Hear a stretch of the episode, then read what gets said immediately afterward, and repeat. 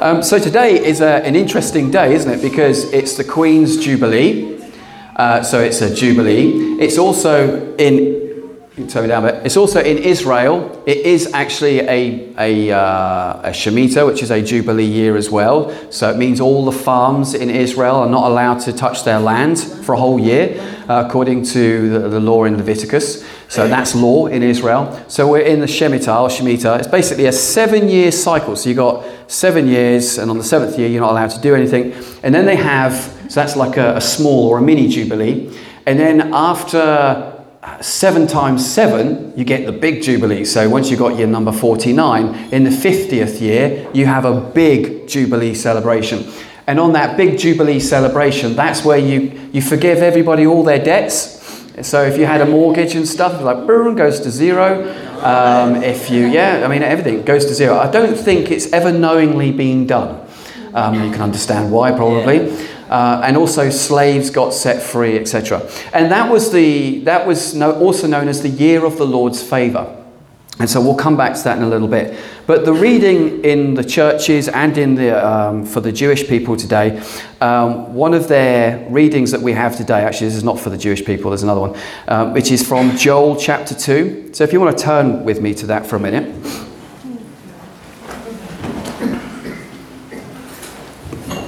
And thanks everyone for putting your all into that worship. Yeah, that was really appreciated. Thanks, singers. Good. Anyone else I need to thank? Okay. Uh, my wife. Thank you, Tracy. Thanks. Yeah. And Trish and Karen and Claire. So many people. Um, so anyway, we're going to look at from verse 28. And it says, Then afterward, I will pour out my spirit on all flesh. Your sons and your daughters shall prophesy. Your old men shall dream dreams, and your young men shall see visions, even on the male and female slaves. In those days I will pour out my spirit. I will show portents in the heavens and on the earth, blood and fire and columns of smoke. The sun shall be turned to darkness and the moon to blood before the great and terrible day of the Lord comes. Then everyone who calls on the name of the Lord shall be saved. Amen. Amen. Now, often when I go around in my travels, I, t- I sometimes share about how I believe that God is preparing us for a big end time revival. And one of the questions that I normally get is, well, where's that in the Bible then? How, how can you prove that scripturally? Because some people, forgive the terminology, are dispensational in their theology. So they believe that just, just uh, as we go into the tribulation period of the church, that the church is taken away. And therefore, consequently, what's remaining for the next seven years is really dark and, and nasty and, and it's just going to be awful, etc. Uh, but actually, this is the, my go to scripture when anyone says, Where in the Bible have you got an end time scripture referring to a revival? Because the context of this passage is not quite as it was brought out in Acts chapter 2, because Peter gets up, doesn't he? And everyone thinks everybody's drunk. You know, what's going on? All these guys, they're just speaking in our own language. Are these people drunk? Are they crazy? Isn't it what we do, though, isn't it? We see these amazingly wonderful spiritual things going on, and we try to normalize it. Try and diminish it into, well, maybe what maybe it's this and maybe it's that. We really ought to stop doing that. If something supernatural is going on, see it for what it is, obviously it's from God, see it for what it is and receive the blessing that's in it. Don't be offended at it. Don't try to normalize it into something that it's not. Hallelujah. So Peter got up and he said, you know, and he quoted this scripture. Um, you know, I'll pour out my spirit on all flesh, and your sons and daughters shall prophesy. But this is but when he quoted that, it was only partially fulfilled. Because you see, Pentecost as a festival, or is it Shavuot? Anyone? Yeah. yeah. Okay. Thank you. Right. You, you, should you should know this better than me, right? So, so Shavuot. So it's also known as the feast of ingathering as well, and it's it's a it's a prophetic shadow of things yet to come, where God gathers in the nations. And so, as from the first Pentecost uh, that we would have in our church calendar, when the Spirit was given and the church literally exploded and went out to the world, so then at the end of time, at the big Pentecost, all of the nations get gathered in to God's kingdom that believe in Him. Now, I'm a great believer that God is immutable, that God is unchanging, and if He did something a long time ago, chances are He'll do the same thing again. Okay? God doesn't change. He's not a man. He, changes not. So if God poured out his spirit at the beginning, if you like, of when, you know, Christianity started to explode, then it will also happen towards the end of the age as well. Because God is a good God. Do you honestly think that in the darkest hour of Earth's history, when everything is so bleak and you have the rise of the Antichrist, if you believe in that kind of theology and stuff, and it's the most darkest time of Earth history, do you think God's just going to sit there with his arms crossed saying, Well, you had your chance? No, he's not. He's a loving God. He's a generous God. He's a gracious God. And he will pour out his spirit on all flesh before the great and terrible day of the Lord, before Jesus returns. Jesus is coming back. You guys believe it, but there's lots of Christians don't. We used to have this banner, and, uh, and uh, we probably should wheel it back out of retirement, Steve. And uh, we used to have this banner saying, Jesus is coming soon, look busy. No, it didn't, it didn't have that bit on it. It just said, Jesus is coming soon. And we used, to, we used to carry that down into town, like at Good Friday and things. And you know the people that got offended by it? Was the Christians. No. no, he's not. Where are you getting that from? When's he coming back? They just had no idea, no concept of Jesus' return. I thought that was really interesting that they just didn't cross their mind that Jesus is coming back. Like, never, as almost as far as they were concerned. Interesting stuff. So I will pour out my spirit on all flesh, and your sons and your daughters will prophesy. Your old men shall dream dreams, your young men shall see visions. Even on male and female slaves in those days I'll pour out my spirit. When it says your sons and daughters here in this text, it's meaning young sons and young daughters. You know, I remember hearing this said at a conference once you don't get a junior Holy Ghost. Like you don't get a senior, citizen's Holy Ghost. You get the same Holy Ghost on a child as you get on a 190 year old man and woman, okay? And you get the same Holy Ghost as you get for a 30, 20, 40, 50, 60 year old. Yeah, you don't get a different dose because you're a child or a different dose for an adult. And I love that, that God is no respecter of persons, that He'll pour out His Spirit on all flesh, no matter who you are, whether you're the lowest of the low, whether you're a slave, whether you know you're the highest of the high, whether you're a president or prime minister or a king or a queen, it matters not. God will pour out his spirit and give you a measure of his Holy Spirit. And we're living in a really wonderful time because in the, the first major Pentecost that we have in the Bible is from the Old Testament when God gave the law to Israel. And the law is a beautiful thing. But then, several thousand years later, or a few thousand years later, then God gave us another Pentecost of note, which was the outpouring of the Holy Spirit. You see, because in the Old Testament times, the Holy Spirit was only poured out on certain individuals, normally upon a prophet, a priest, or a king, or someone who was in office. Um, is that for me? Is it? You're looking like. Yeah, thanks. I'm flagging. It's been a long weekend. You don't care, do you? so just get on with the sermon. We don't want to know.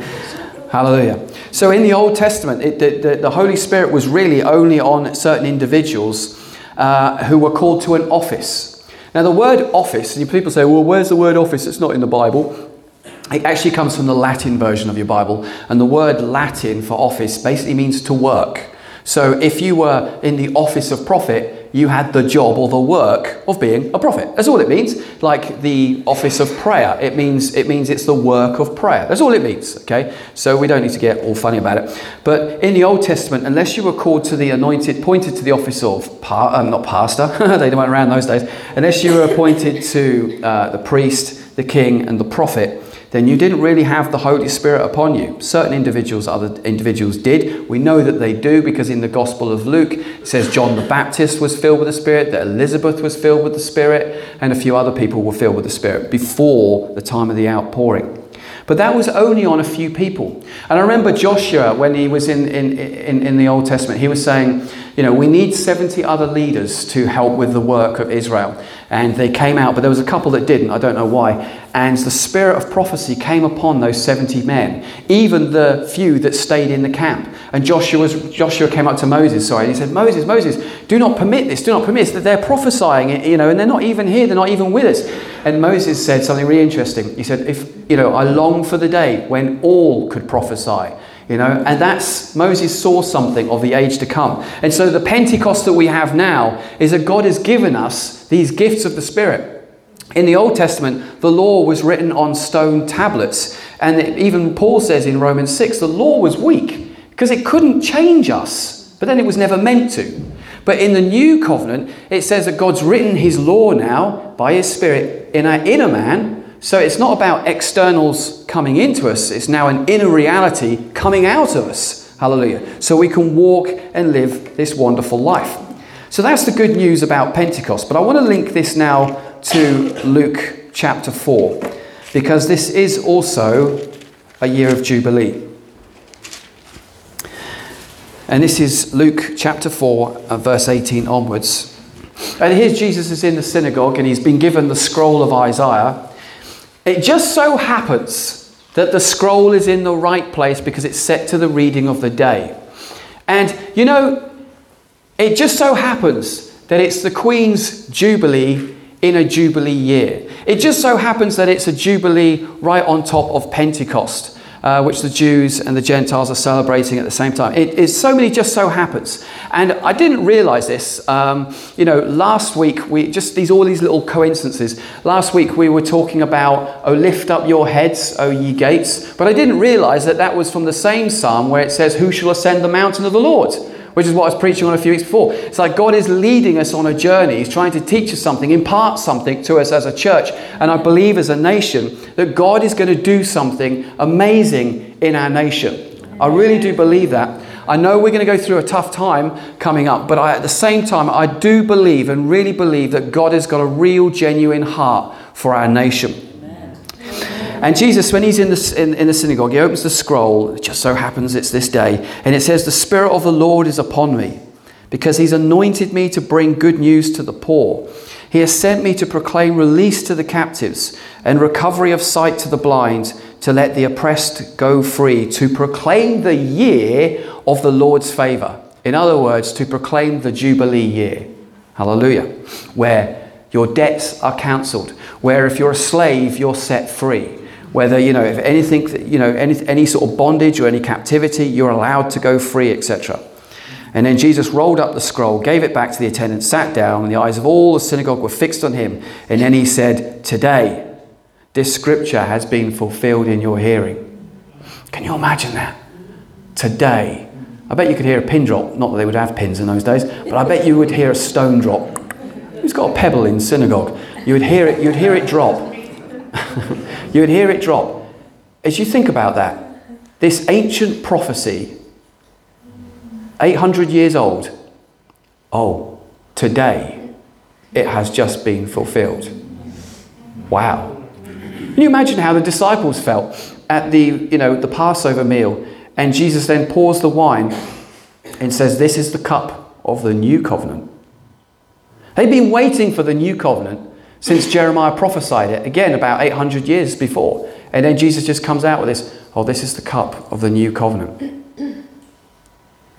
This was the prophecy that was made to the house of Israel and the house of Judah.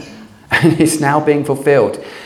Today, this scripture has been fulfilled. Now, Jesus has been anointed. He was anointed to bring good news to the poor. Now, what we fail to understand here with this scripture is that Jesus was not preaching to the unchurched people. He was preaching to believers in God Almighty. He was preaching the scriptures to, to, to the synagogue who already knew the scriptures. So, he has been anointed to bring good news to the poor. Now, what we might think here is that poor just means someone with very little money, or maybe they're, they're poor in spirit. But actually, the word poor here is a, is a Hebrewism for repentant. He brings good news to the repentant, and the repentant receive that good news. You see, as Christians, now I don't think there's anyone in this room who, is, who would say that they're not repentant. Everyone in this room, I would hope, is, is a repentant Christian. But you see, repentance is the key to the blessings of God. You know, Jesus said, Blessed are the poor in spirit, for they shall. What? Sorry? Thank you. Everyone's like getting really quiet. Okay. so they shall inherit the earth. The poor in spirit, those that have humble, repentant hearts, those are the people that will receive this good news and the empowerment from it. You know, James, in his letter, not to the non Christians, but to the church, said, God gives grace to the humble, but he resists the proud. Or what's the other way around? He resists the proud, but gives grace to the humble. if we humble ourselves and if we are and if we come before God with a penitent heart, saying, Lord, I know that I've wronged and I know that I've done wrong and I shouldn't have done this and I shouldn't have done that. Because God desires a broken and a contrite spirit from us. There's a beautiful path, there's this beautiful place of the highway of holiness that God wants His people to walk down. But it comes through the doorway of repentance. And repentance means not just saying, Sorry, Jesus, but it's also about forgiving those that have wronged us. Not walking in the place of offense, but walking in the place of grace, walking in the place of generosity. Because as freely you have received, so freely you give out of that goodness of your heart and your love that you have in you for others. Because let's be honest, there are some people that have done some nasty things to some people. But you see, the only person that needs to be set free is you. Those people are getting on with their lives, whether they're feeling the guilt or the shame of it or not. But that's not for us to judge. But it's you and me that need to walk in forgiveness. And if we're repentant and forgiving, then God promises us the power of the good news, which is to walk in freedom, to have the shackles taken off of you, so that you can see, so that your heart may receive, so that you can be fully who you want, who God has called you to be. Because Jesus has said that I've come that you might have life and life in abundance. Hallelujah and not when you die and go to glory by and by. But He wants you to have abundant life here today. Our God, He's a good God. He's a super abundant God. When you hold out your wine vessel for Jesus and He's like, Oh, I'll give you a glass of wine, and He just, Well, Jesus, wait, easy, easy enough. No, no, no, stop. When, when, when, when, when? He just keeps it pouring because your cup runneth over. And when He makes, when He feeds the 5,000, He makes sure there's too much bread. And when He feeds the 4,000, He makes sure there's too much fish and too much bread. Hallelujah. Because that's the God we serve. He's not a stingy God, He's not a just so God, but when we give, He gives back to us good measure, pressed down, shaken together, running over, shall man give into our bosom. What a wonderful God we serve. Hallelujah. Praise to Jesus. Hallelujah. And Jesus has been sent to proclaim release to the captives. There are a lot of Christians. Again, this is written to believers. All right? It is for the unbeliever, but it's also written to the people of Israel. And Jesus is reading it to the people of Israel. God wants the captives released. And I'm always reminded of that beautiful story when Jesus wants to heal some woman, and the Pharisees are like, Six days thou shalt heal, but you shall not heal on the Sabbath. And Jesus said, Okay, you religious guys, can I just run something by you? Yes. Did, did you, did you uh, untie your, your donkey this morning to get to synagogue? Yes. So let, no, let me get this straight. So you're happy for that donkey to be loosed, but you're not okay for this woman who's been bound by Satan for 18 years to be loosed. And then it says they were ashamed of themselves. Religion always has that way of, of, of swallowing, was it, a camel, but filtering out a gnat. They want to pick on those little, little, little details, but not really interested in the big things. Hallelujah. We don't want to be like that. God is a good God. And so he says to that woman, he says, you know, it's right that this woman should, who's a daughter of Abraham, should be released and from this bondage of Satan. And there are Christians that are held captivity to sin, held captivity to things of their past, held captivity to things that have been put over them, spoken over them, cursed over them, or whatever. And Jesus wants to say, today in your hearing, enough is enough. And today is the year of your Jubilee. Today is the day of the Lord's favor. And it has been fulfilled in your hearing today. Now, is this true or is this not true? Because people, people get funny about this sort of stuff. Did Jesus die on the cross 2,000 years ago? Yes. But is it still relevant to me today? Can I get somebody saved right here, right now, today? Exactly. So when Jesus is promising to release the captives, is that not also for today because it comes from the same cross? Is not healing available today because it comes from the same atonement? So whatever happened 2,000 years ago is as real today, and I can stand here and say, today is the day of the Lord's favor, and these things will be fulfilled right here, right now. Because our God is the I am. He's not the I was. He's the I am. He's the ever present, eternal, omnipresent God. Hallelujah. And God wants people to be set free. But you see that the key to freedom comes from the first part of the verse. He brings good news to the poor, which is the repentant and the humble. And if you're repentant and you're humble and you forgive others, because Jesus teaches at the end of the Lord's Prayer, and people don't quote this, but he says, if you don't forgive others, then neither will your sins be forgiven. Okay? So the key to coming into release of captivity is from receiving the good news. Now you must got to stop stick. Remember, this is for believers. Stop thinking, well, this is not relevant to me because I'm a believer. I've got the good news. If Jesus is giving us the good news, because let's be honest, there are a lot of Christians that are in captivity, that are in bondage, that are blind. It frightens me how blind the church is today. I get criticized by other people. They think I'm a crazy guy. Yeah. no. Why are you laughing? Right? They're just like, I had someone tell me the other day, he said, Chris, he said, you are really challenging a lot of leaders at this moment in time. You know, people are quite offended by things that I'm saying. But it's like, yeah, but it's not like I'm, sa- all I'm saying is like, well, this is going on in the world. This is what I believe God is saying. We've got to do something about it. And it, it, it amazes me that, that so many Christians, good I mean, these are good people. They're not, they're not silly. They're good people with good hearts that love the Lord, that cannot see what's coming. They, they seem to think that in some super spiritual way that everything's just going to turn out all right, even though in history that has never been the case. Things haven't always gone right. And there have been financial collapses before, and there have been wars, and the church went through them, and there has been great persecutions, like the Roman persecution of the church, and the church went through it. Yet somehow today it's like, oh no, God wouldn't allow that to happen to us, even though it's going on in Afghanistan and Pakistan and it's going on in Iran and Iraq. And this kind of blindness, you know, where even to the point where some people say, yes, we're living in the church of the Laodicean age. And it's like, what, really? Well, is that all of the world? Are you going to paint the whole world with that big starry stick? Because I, I know that going on in the East right now is revival. They're not Laodicean. So who's Laodicean? Isn't it funny how everyone else is Laodicean but the one that says it?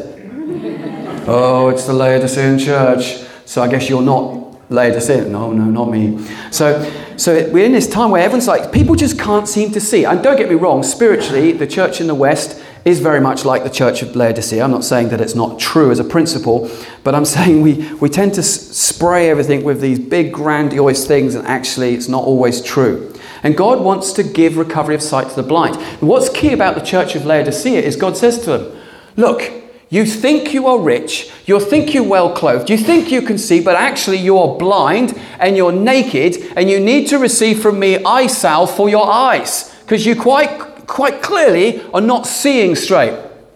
All right? You're not getting it right. You're not seeing things as you should be seeing things. And that's one of the things that just really frightens me about a lot of the churches today. They're not really seeing what's coming and they're not preparing for it.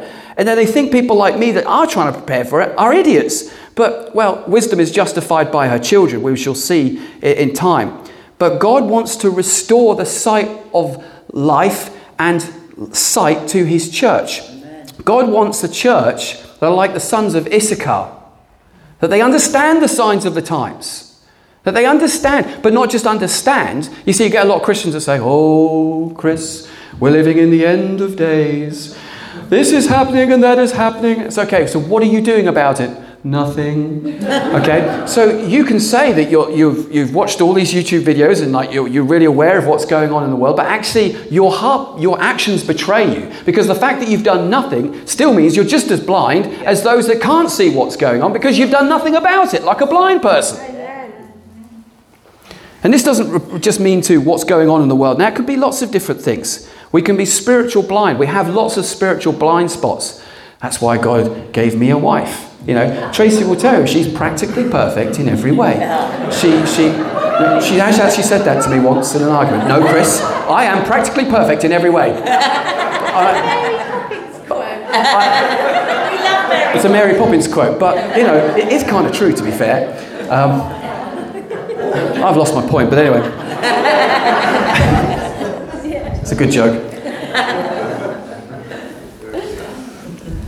God wants us to be able to see. Why? To let the oppressed go free. We, as the church, for a very long time now, in various different ways, have been oppressed. We've been oppressed by the enemy. I've, I've, seen so many Christians that have been, over the last few years, have been oppressed by depression and, and by, you know, various different things. And seeing people walk in a lot of sadness. And God doesn't want that anymore. God, I mean, God never wants it. But God wants His church to be free. You see, how can we expect to free others and tell people this wonderful good news if we're not really living in the fullness of it ourselves? God wants us to experience. And yeah, there'll be we're going through a phase of, you know, like a process of healing, like even my wife with her with her uh, bone disease that she had. It was a process. It was a 20 year process. But in that, God walked with her and taught her things like, you know, He gave her the name of certain minerals to take. And then she's like, oh, okay, and looked it up. And apparently that does help with that. So she was walking and then she was learning to walk by faith. And every day when she was walking and it hurt, she just said, I walk by faith. I walk by faith. Until one day her reward came and she went and reached for, forward to receive communion and was instantly healed. So God is a good God. There's a process. We all have to go through it. We're not instantly made to see everything. We have to go from a process of from from the night of the night of uh, darkness of night into the light of dawn, into the fullness of day. There's a process we as Christians have to go through. But God wants us to be free, and this is the year of the Lord's favor. This is the Jubilee year. This is Pentecost when the pouring of the, out, the outpouring of the Spirit was given to the church, where you can see Jesus says, said to his disciples and the 120 upper, upper room, said, well, he said to the disciples, he said, listen, stay, King James, ye here, until you, you, until you are endued with power from on high. So the Holy Spirit gives us power. The Holy Spirit enables us to go out and do something. I remember uh, this talk by this guy once. Who's that prophet guy who did those worship songs and stuff that you listen to every now and then? What's his name? Uh, I don't know. uh, I don't know. Anyway, he's like a famous worship leader a long time ago, but now he runs a church. Oh, yeah, practically perfect in every way. okay, so. anyway, uh, I, was, I was at a conference where he was, he was teaching it. He was at Faith Camp. Like Jarrod Cooper. That's it, Jarrod Cooper. And, and he, he was saying, he was, t- he was teaching these people how to do evangelism and, and to, you know, go out on the street stuff. And, but he said, it just, he said, these guys said, you know, we've done all this and it just never works. No. Uh, and he'd spent, it was with them for like three days, but the first day he couldn't figure out what was going on. It was like something wasn't connecting here. And then, he, then the penny dropped. They hadn't been filled with the Spirit. Yeah, when you get saved, you're sealed with the Spirit. What the scriptures say. But if you read in the book of Acts, there is the baptism of the Holy Spirit. I'm not saying that because this is like a Pentecostal type church. I'm saying it because it's in the book of Acts and it's true. And even when Peter, he went out on his journeys and he said, Have you yet received the Holy Spirit? And they're like, I didn't even know there was a Holy Spirit. But they were believers because it says so. And then they received the Holy Spirit. Okay, so it's not a separate, it is a separate thing. Although when you come to Christ, you get sealed with his Holy Spirit. Hallelujah. I'm really tired. What am I going on about? Oh, Jarrod Cooper, yeah. So, so basically, he, he, said, he said, Have you guys ever received the Holy Spirit? And they were like, No, no, we've, ne- we've never been prayed for to, to receive that. So he said, well, well, let's start by that. He said a few people were hiding behind the pillars because they knew what was coming and they weren't really into this kind of stuff. I think they were cessationist in their, in their things. He's like, Come on, guys, come on. So he prayed for them all. They all received the Spirit. And then they went out onto the streets, and the results were staggering. They, they just was chatting to people, telling people things that they, couldn't have possibly known about them. Uh, there was such a joy there. You know, uh, I wouldn't say loads of people got saved, but certainly that it was much more fruitful than they'd ever experienced before because the Spirit empowers us to do mission. The Spirit empowers us to walk the walk of holiness. The Spirit empowers, empowers us to become more intimate and closer with God. Without the Holy Spirit, we just can't do it. It's really hard work without the Holy Spirit. Hallelujah. We need God's Spirit inside of us. God wants his people to be full of the Holy Spirit. But you see, most of us here, we'd all say, Yes, I've been filled with the Spirit. I was filled with the Spirit in, I don't know, 1919 or something with my great grandmother Lewis. She laid hands on me, and that's where I was baptized in the Holy Ghost. Hallelujah. But the Bible says, don't just be baptized once. It says, go on being baptized. Do not be drunk on wine, but be ye filled. And the word filled in the Greek is a present tense. Be constantly filled with the Holy Spirit. How, Paul? By singing psalms, hymns, and spiritual songs and making melody in your heart. You can get filled with the Holy Spirit any place, brothers and sisters. You could be on a train and, oh, glory, glory, glory. The Holy Spirit coming upon you. The people sitting next to you go, oh, it's Chris, that loser again. Oh, hallelujah, glory be to God. You can get full of the Holy Ghost everywhere you go, whenever you go. Sometimes you don't want to be filled with the Holy Ghost because you'd rather be miserable and give yourself the silent treatment. But sometimes you just got to sing yourself up and make yourself happy happy in the, in the joy of the Lord. Oh, my soul, why are you so downcast within me? Come on, spirit. Come on, soul. Praise my God. Praise my King. Hallelujah, Jesus. You are the King of kings. You are the Lord of lords. You defeated Satan. You are victorious. You are the champion. You are heaven's champion. You are my God. You are my King. I love you with every fiber of my being. Hallelujah. Now I'm full of the Holy Ghost. Hallelujah. I can feel it. Oh, hallelujah. Praise the Lord. And it brings joy. Brings joy. God wants his people to be joyous as well. You know, it's been a tough time the last few years. God wants joy in the house. Hallelujah. So, let me just recap now. Good news to the poor. It's about being a repentant and a humble people. Proclaiming release to the captives. Jesus' heart is that his church and the people outside the church will be set free. And recovery of sight to the blind. God wants to enable His church to be able to see again. Come to Him and He will give them eye salve that your eyes may be healed.